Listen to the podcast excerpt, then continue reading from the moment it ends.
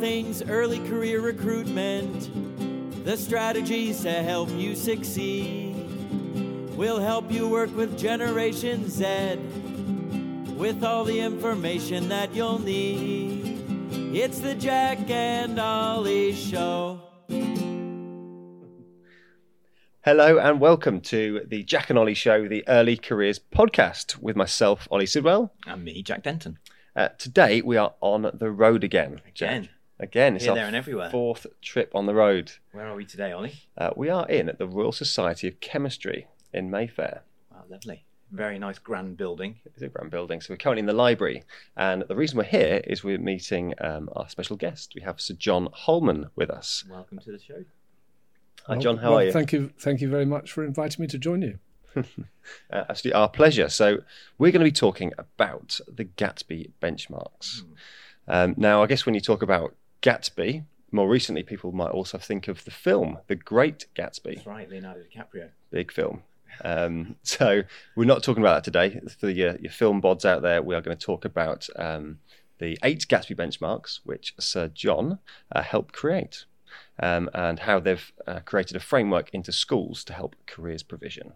You So- might want to, you might want to uh, know why they were called the Gatsby benchmarks. Was it based on the film, or Uh, not, no, it wasn't. But it's um, the work has been sponsored and funded and initiated by the Gatsby Foundation, which is a charitable foundation set up by Lord, Lord Sainsbury, and um, because every charitable foundation has to have a name, he decided to call it after the book. Uh, the Oh, Great yes, you did? Yeah. So, oh, excellent! so that's um, that's that's where its name came from.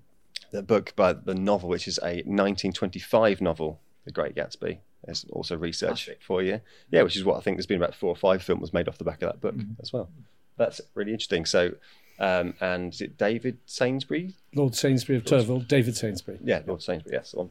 Um, also set up the um, retail outlet Sainsbury's as well. Is that right? Uh, he didn't set it up; one of his ancestors did, Okay. uh, and he's he's in that family. He's in that the family. Sainsbury family. So there, there you go. There's your history lesson uh, to kick off the Mm-hmm. podcast. Um, I guess as an introduction to yourself, uh, so John, uh, it's a bit of a roll call for you. We've got a list of things that uh, you've achieved. So I guess you It's a started. very long list. That's a long list, yes. Uh, you started as a former head teacher, and you taught um, learners of science at all levels, from at years 11 uh, upwards to undergraduates. And you've written plenty of books around science um, in the UK and overseas. Um, really like the fact that you're a trustee of the Natural History Museum, uh, one of my favourite places. Um, you were knighted in 2010 Yeah, for services to education, uh, which must have been phenomenal. It, it was, and uh, it's a great privilege. And when someone gets knighted, it isn't just what they've done; it's what all the people that I've worked with Hmm. have done. Yeah, nice. Well, that's an incredible accolade. So, huge congratulations for that one. He's senior advisor at the Gatsby Foundation and professor uh, in the chemistry department at the University of York. So, what a roll call that is. Incredibly impressive, yeah. I'm just glad that I don't have to compare my own next to it. and you might wonder why someone who's a, a, a chemistry teacher um, gets interested in career guidance. Yeah, absolutely. and uh, several reasons. We might discuss them later, but one of them is that um, I like young people to continue their study of science uh, past the the age when they can choose. You know, that's that's my measure of success. Actually, do they want to go on and study chemistry, physics, whatever? And part of enabling them to do that is good career guidance because if you look at if you're contemplating the choice of A level physics, chemistry, maths, these are quite hard subjects. I i at least people believe that they're hard subjects, hmm. and that you know that can be a deterrent to choosing to study them. But if people understand the great careers that you can embark on, if you've got qualifications in STEM subjects, then you're more likely to bite the bullet and study those possibly more challenging subjects. So that was how I first got got interested in career guidance. One of the interesting things, actually, some of the, I think nearly all of the most interesting guests that we've had are working in a sector that's not necessarily their natural home. And I think it's really interesting because they have a different perspective.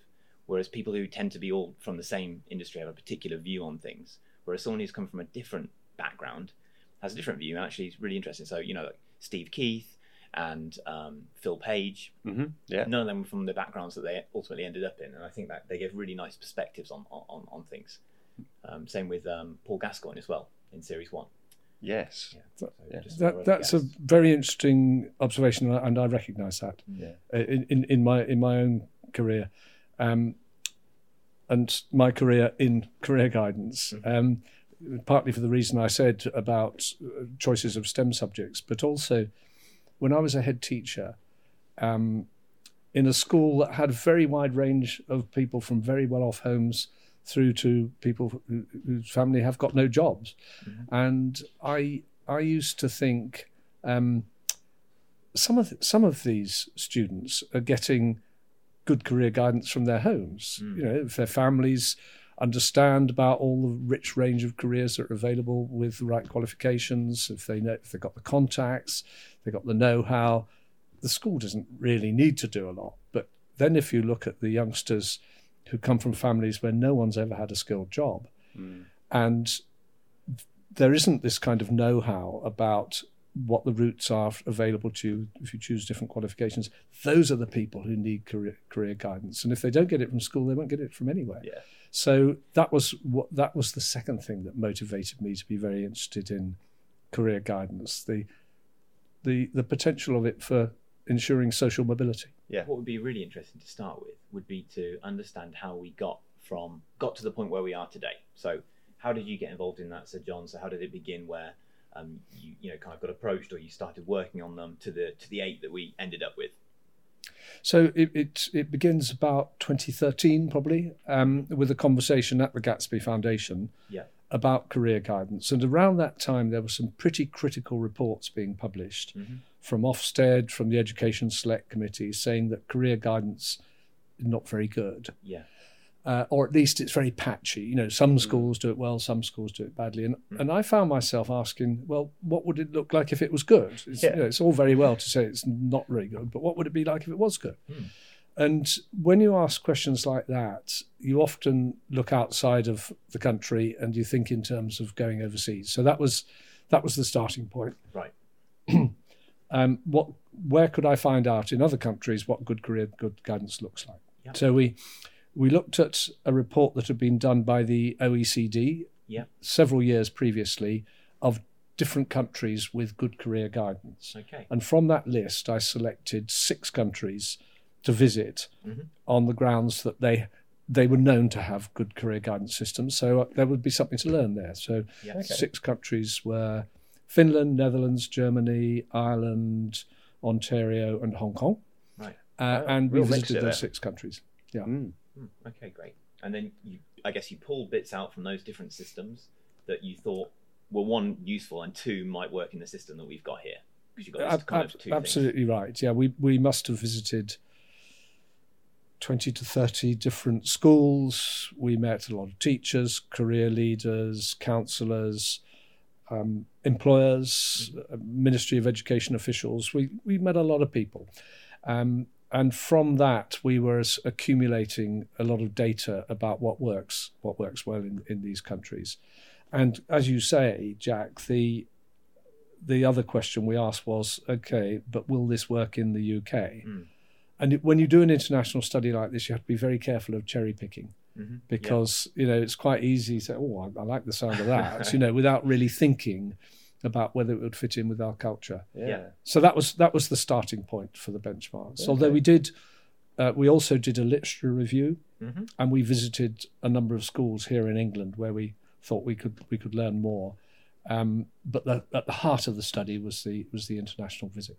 Okay, so I guess you've done you've done the research. You've kind of worked out here's what best practice um, uh, looks like.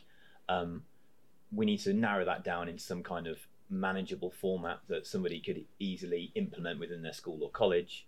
So let's try and create that into a, a number of steps or a number of benchmarks. In this case, you thought of eight. Were there always eight, or were there was there a long list of twenty or fifty or ten or Just, is eight the best number? Is it the roundest number you could find? Uh, well, I like eight because it's two cubed. You know, uh, it's double four, and it's really, it's a really nice number. But no, seriously, um, uh, I think it always came out as eight. I don't really remember, but Yeah. but um, it felt as if uh, there were eight substantial things that you should be doing. And what I was very sure of is that we needed to look right across the piece and talk about what happens in the school and also out of the school because the employers are so important in, in this in this area. Yeah. So you, you, you, it wasn't enough to just say this is what you do in the school and then maybe employers will help or maybe not. You needed to integrate it all together, and that was that was how we arrived at eight. Um, we then had three consultative workshops where we got together head, um, head teachers and school leaders, career leaders, employers, universities, and and we said, right, here they are. Here's the eight benchmarks. What do you think? And we tested them pretty hard, actually, Mhm. uh, uh, uh, on on these experts. And as a result of that, we revised them again. Right. And then the the next thing we did um, was to try them out on schools. So Mhm. what what I wanted to do was to see how do the schools now measure up against these benchmarks. Mhm. So we took a ten percent sample of English schools, and we tested them against the the benchmarks. Mhm. And to do that, we had to produce a questionnaire. Right. We had to turn these benchmarks Yeah. into questions. Yeah. Do you have a stable career program? Do you revise it frequently? Yeah. And that was where the idea of being able to measure yourself against the benchmarks came from. Mhm. And that's turned out to be really powerful Yeah. because schools like to be able to measure themselves and see how they're getting on. Yeah. It sounds really comprehensive the, the way you went about it. It, it, it was it was quite a thorough piece of work Yeah. and I really enjoyed it. I felt very privileged to be doing it. Mm. Um, you know, a foundation had decided that they wanted to pay for this work to be done. And um, it was a great opportunity for me. And as we've seen, it turned out to be the right, the right thing to do at the right time. Yeah, and then, so since since then, since they were um, implemented, and um, you know, the Careers and Enterprise Company have been carrying that out, helping you implement that a- across the across the country. Um, how do you feel that um, it's gone? Is it kind of like your is your vision been achieved, or is it still part of the process, or how's Well, that I, I, gone? I just need to add in one more stage before Sure, okay, I yeah. answer that, and that is that um, when as soon as we published this work, Mhm. uh, we started getting calls from schools who were interested in using the benchmarks, but also from employers. And I was really interested in that. Yeah, that did you expect employers, No, I didn't. I didn't expect it. And they were saying, um, now we can see how we fit into the picture. This is not just employers doing something on one side and schools on the other. It's an integrated plan, Mm. and and that was a very powerful moment for me when I under, when I began to understand that we might be onto something and that it will work for employers as well as schools. So, I advised the Gatsby Foundation to run a pilot, which they did in the northeast of England with 13 schools and three colleges, Mhm. to test out the benchmarks over two years. That showed that they worked, but it also provided us with a showcase that we could say to anyone who was interested, including government ministers and officials, don't take my word for it, go and have a look up there Yeah. in the northeast of England. And that that was the really persuasive thing. And Yeah. that it was after that that the government decided to embed the Gatsby benchmarks in their careers policy. Mm-hmm. And um, do you think there's a place, maybe at some point in the future, or now even, for um, schools not to assess themselves, but have other people assess them? Because there could be a an incentive for a school to say, "Guess what? We got better again this Yeah. year." Yeah, yeah, yeah. Yeah. Perhaps to, you know, That's because at the moment, I guess schools can assess themselves, which makes it They do easier assess to understand yeah. how it works. So you think Yeah. you're saying, could it work better if they was assessed externally? yeah, yeah, it'd just be a more uniform assessment of, of um, how Yeah. schools are doing. Because what we, I guess, the old, the whole idea is to avoid this this patchiness. So, what somebody's understanding of whether they're carrying out, you know, um, Gatsby five might be different from another person's interpretation. Whereas if you had a, a, like an external assessor, you know, whether it was part of an Ofsted inspection or whatever it might be. Yeah, no, I get, I get what you're saying. Um, we developed very early on in in the um, the, the implementation of Gatsby. We developed a, an online tool, audit tool called Compass. Yeah. Schools can go online and they can test themselves to see how they're measuring up against the benchmarks. Mhm. and because these are world class benchmarks, we found that schools, frankly, weren't doing terribly well. You know, they were mm. they were getting an average at the start in the pilot. They were getting something around two out of the eight benchmarks, mm. probably even fewer than that. And yeah. um, on the face of it, this is discouraging until you look at the fine detail and you find that a lot of the schools are getting some of the benchmark, but they're not quite there yet. Right. Now, okay.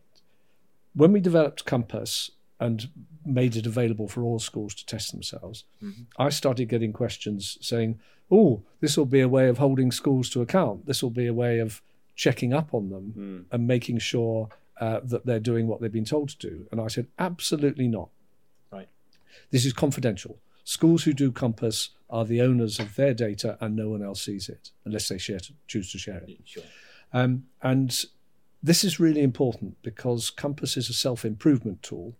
The whole Gatsby concept is a self improvement tool where schools look at what they're doing and they say, yeah, we're doing this part, benchmark two, shall we say, we're doing that well, but my goodness, we've got some distance to travel on benchmark 7 mm-hmm and they and they can because the benchmarks are quite granular. They can look at the detail and say, "Oh yeah, I see what we've got to do. That something we've got to fix over here, but we're doing really well over there." Mm-hmm. And that so that sense of a self improvement tool is intrinsic to Compass. Now, come to your your point. Um, yes, it is possible that schools could, you know, fiddle it or cheat, but why would they?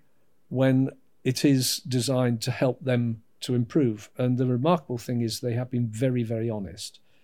As we look at the data coming out of Compass year on year in, in a report called mm-hmm. State of the Nation, which we publish yeah. every year, um, the, the increase in reaching benchmarks is very gradual. Mm. Now, if the, if the schools were treating, they uh, were cheating, they'd be doing it much faster. um, because, you know, they would be saying, oh, well, you know, give that one a tick, give that one a tick. They're not doing that. They're, they're looking carefully at themselves, looking at themselves in the mirror and saying, this is where we need to get better. This is where we're good enough already. Hmm. And so if, um, if the school or college is um, uh, uh, not performing as well as they might like to in a bunch of the, a, a whole series of different hmm. benchmarks, um, is there a recommended um, order they should follow them in? Are they in order? We should start with one and then you should work down to eight or is it actually these are just eight and they're all equal, so you can kind of start wherever you want, really? Uh, it's more like the second of those two things. yeah. That that uh, there is, this you certainly don't start at one and and uh, sure uh, because you need to be doing all of all of these things. That's the, that's the point. Mm-hmm. Um, and if you started at one, gave that a big tick, and then did two and then three, you'd be you wouldn't be doing any employer engagement because yeah, that's yeah, numbers five and six. So you you have to be doing all of it. Yeah. And when I get asked um, which is the most important one, I say that they're all equally important. Yeah, there isn't a, a magic bullet. yeah. Do uh, you have a favourite? must have a favourite. I can honestly say I don't have a favourite. my favourite. did have a good think my about it. My favourite is, I think, four. Four. Linking careers. yes, yes. Because I think that's because I think, I mean, lots of people, you know, whenever you ask people's experience of careers advice, it's always the same story. Oh, I didn't get any advice. I spoke to someone for 10 minutes once. Um, but I think actually would be, I think that bit's really cool because, you know, um, we've done a lot of research, all about research, and a lot of research, and we um, asked a lot of young people uh, where they get their careers advice and guidance from. And actually, most of it comes informally from their classroom teachers. And their classroom teachers, um, uh, are not really that well informed. Why, why would they be? Um, and the reason they do it is they feel very comfortable with them. They see those people all yeah, the time yeah. their form tutor, and so they're very. Whereas the careers advisor, almost always um, well informed now when you look at the, the, the data on that. However, they're spending not not so much time with with the young people, and they don't have, really have a, a, a, personal relationship with each other. So, hmm. um, I think that's kind of interesting. Yeah, I, I, think I think it's very interesting, and it's you're you're you're spot on. That is absolutely true because they tr- they'll trust their form tutor. They'll probably meet them every day. Yeah. They'll pick up start conversations and pick up conversations later on another another day. So those are critical people. But but the weakness, as you have said, Jack, is that they don't necessarily have all the comprehensive information oh, yeah, at their disposal. And and very importantly, we've got new technical qualifications coming along, T mm-hmm. levels, mm-hmm. um, and we have a, um, a, an increased emphasis on apprenticeships Yeah. These are great routes to technical jobs, well paid, highly skilled technical jobs. But teachers often don't know those routes very well because Yeah, sure. practically every teacher themselves came up the university route. Yeah, of course. Yeah, yeah. Yeah. So, what's the answer? I think I, I would love to see that initial teacher training courses had a bit of a component in them about career guidance, Mm, yeah. to so that Just the teachers are really basics, up you to know. date with with the latest. Yeah, I think Yeah, you just really really need, good you just need to know like the pathways that are available. You know, Uh, the different They're, levels of they're apprenticeship. changing all the time, though, aren't they? I mean, Yeah, but IT levels but- are coming out, and it'd be really yeah, but you could say you know the different levels of apprenticeships. Degree apprenticeships exist. There's a thing called a degree Yeah. apprenticeship. A higher apprenticeship exists. It can go all the way up to level seven. Oh right, and and just like some. I think yeah, those- I, I agree. I think there's such an expansive range of options these days. Yeah. that that that uh, you can see why that's that's difficult to do. Hmm. Um, I think when you spoke earlier about the um, employer involvement, I think that's one thing we've seen certainly from working with employers, just how um, th- they're, they're using the, the benchmarks to really align what they're doing to work with schools. Yeah. And we actually spoke in series two to Janet Colledge.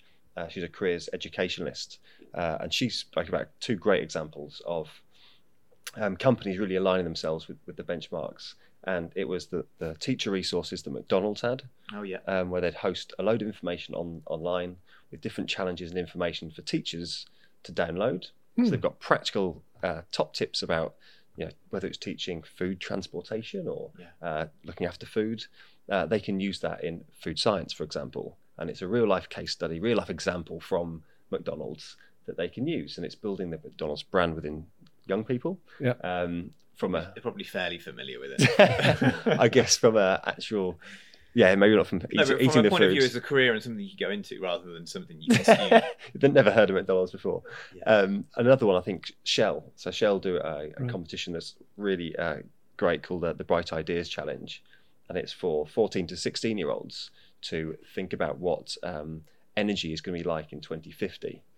So you've got to think, you know, how are we going to decide that anyway? Let alone uh, young people, but Free R and D, isn't it?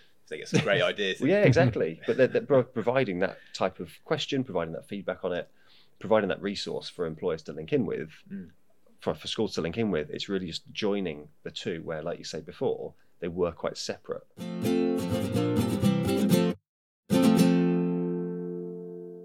One thing that I think employers have really enjoyed. It'd be good to find out how Five developed, how it got into one of the key Mm. benchmarks, and Mm. sort of where that came from.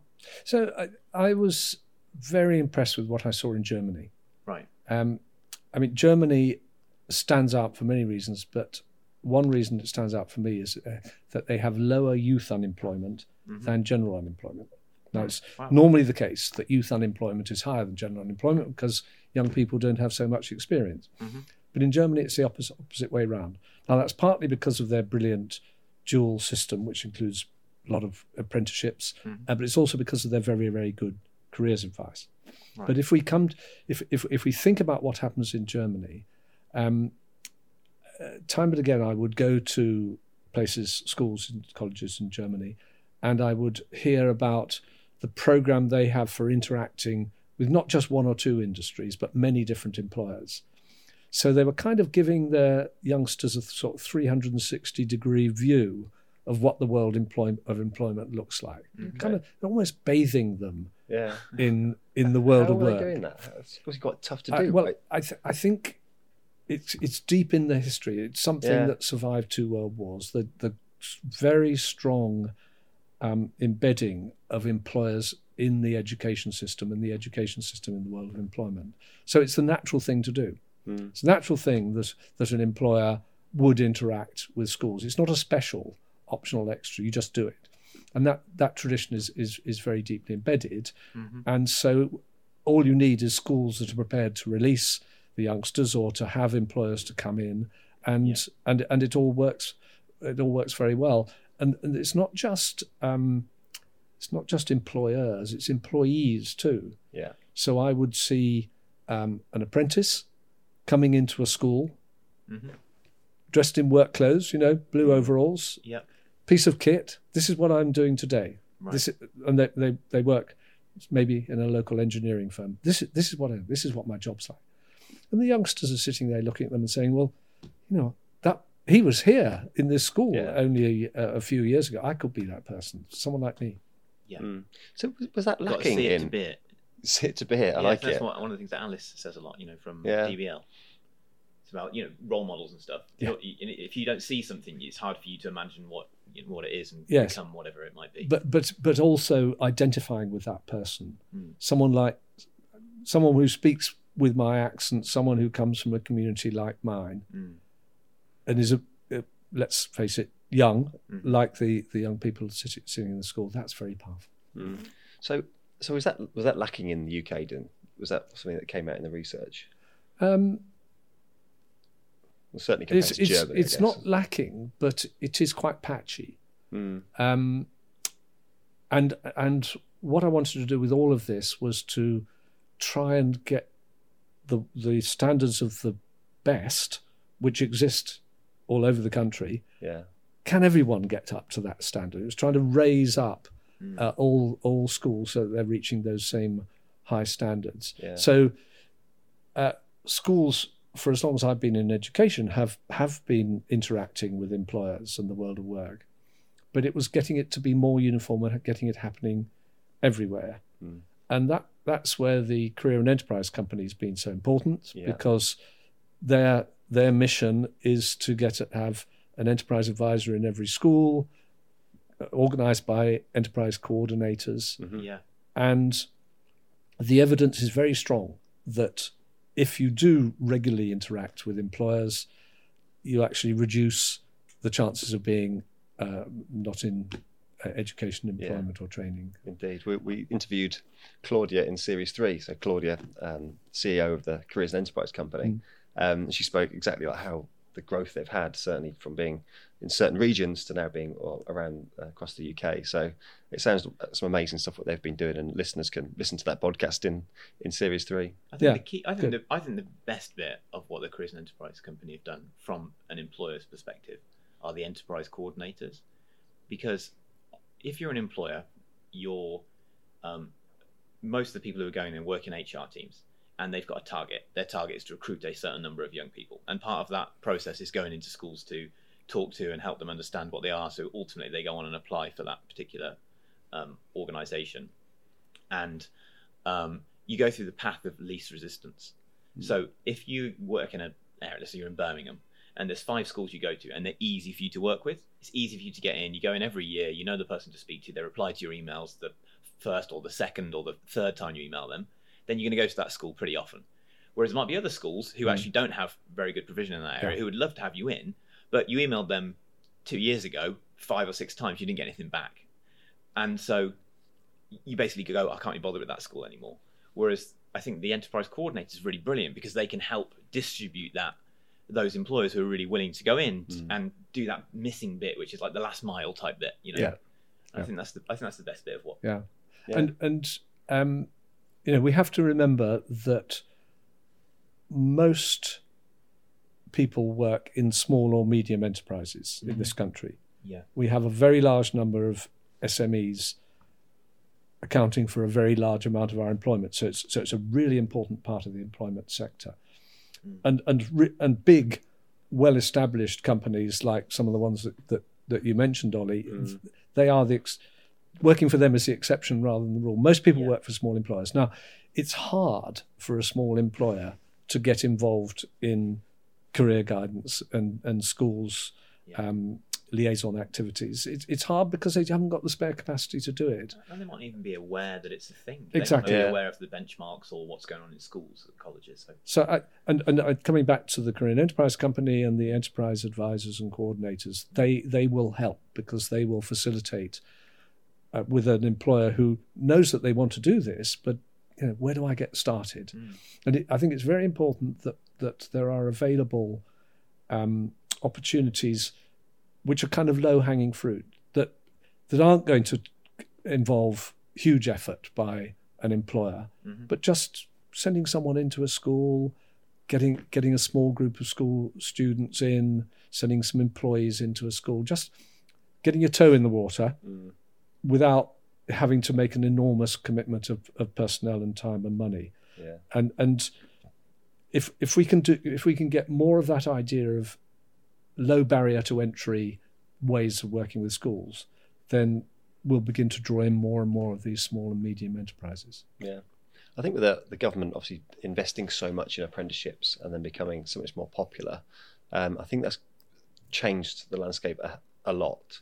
Because I guess when you go, say, to students at universities, then going to employment, you know, they were in school five, six years ago.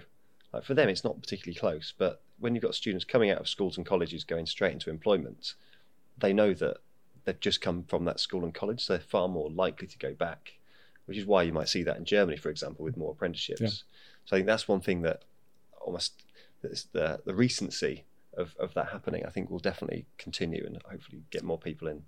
And and it's it's good for schools to stay in touch with their alumni anyway. Yeah. You know, quite apart from career guidance, it's it helps to create a community feeling amongst amongst that school and its past pupils. Mm. So I'm very keen on encouraging schools to use their alumni for yeah. career guidance uh, as well as for all the other things that former mm-hmm. pupils can do. And that's probably places where they could learn from that. Like, you know, private schools tend to be much better at working with their ex pupils and alumni and getting them to come back. And I guess there's a place there for, you know, your average state school to learn from those because there's, you know, just certain methodologies that they, they do. Yes, it, of course, independent schools do it for another reason, which is that they want alumni to uh, maybe contribute a little bit to their funds. Sure. Um, and that is that's always a powerful motivator. But the, the the point is that there are many other reasons why schools can benefit by staying in touch with their alumni. Yeah. And do you want to touch on the senior leadership teams within schools? Mm. Um, how do you find getting, obviously, career guidance up into the senior leadership teams? How do you think that's gone down with the the, the introduction of the benchmarks, and how do you think you know, could they be doing any more, or what's your what's your feel? Mm, well, I mean, you put your finger on it. It really is very very important, and and um, we found both from the international study and subsequently from um, schools in this country that the two key ingredients are the career leader and the head teacher. Yeah, and where you've got a, a strong relationship with the head teacher or the senior leaders in the school and the career leader, then you really get things happening. And we saw that overseas, and we see that now from surveys that we've done in this country. Mm-hmm. Um, and it's it's obvious why, isn't mm. it? Because the the career leader will be empowered in doing their job, which ramifies right the way across the school. You know, it's not like being a maths teacher, yeah. where you have one area in which you operate. You have to operate right the way across the school, and that needs enabling and empowering from the, the senior leaders. Um, in some ways, I'm very encouraged. When we surveyed head teachers recently, 98% knew about the Gatsby benchmarks. Well, that wow, means they all do, basically. Yeah. Um, and uh, poor two percent, isn't it? Those, those, those, few people are in that group. They've probably forgotten. Um, and and something something like two thirds um, had said that they had raised the priority of career guidance in their schools. So you know oh, this brilliant. is mm. this is this is really encouraging, but um, it's it's not pervasive. It's not completely pervasive yet. So a really important piece of work in progress is to get head teachers. More and more head teachers seeing how important this activity is for mm. social mobility and and actually uh, for the motivation of their young people because when a young person knows that what they what route they want to go on. They get a better feeling for the purpose of why they're there. They'll be more motivated and more productive. Mm. So uh, th- there there are strong reasons for head teachers to to back the work of their career leaders, and we just need to keep getting that message out there. And what do you think's next for the benchmarks? Do we need to add a ninth? Do we need to revise them? Do we? They've got the odd good all complete them first, haven't they? Yeah. So what... we mentioned earlier there was two out of eight. Is usually where where it started. Well, sorry, yeah, started. Yeah. Um, and then you've gradually seen a gradual increase. You know, to... And Compass shows a gradual increase in in the numbers, very steady, and it's going on, mm. and it will go on. Mm-hmm. You know, I'm I'm very confident that this yeah. progress will continue, uh, but there's quite a long way to go yet. Well, I know we're not going to change them yet. I mean, we haven't got if, there yet, Jack. We haven't got there. If well, you might, you know, you might start and decided actually three's rubbish. I don't like three, and you, you know, you know. I think if we came back to the Royal Society of Chemistry in ten years' time and we sat here um, and talked about it, uh, they we might well have done a revision of the benchmarks. Mm. I, I, think you, know, you have Yeah. a responsibility because society changes, schools change. But we're not going to do it anytime quickly. Okay. But that's that doesn't mean that we're standing still. Right.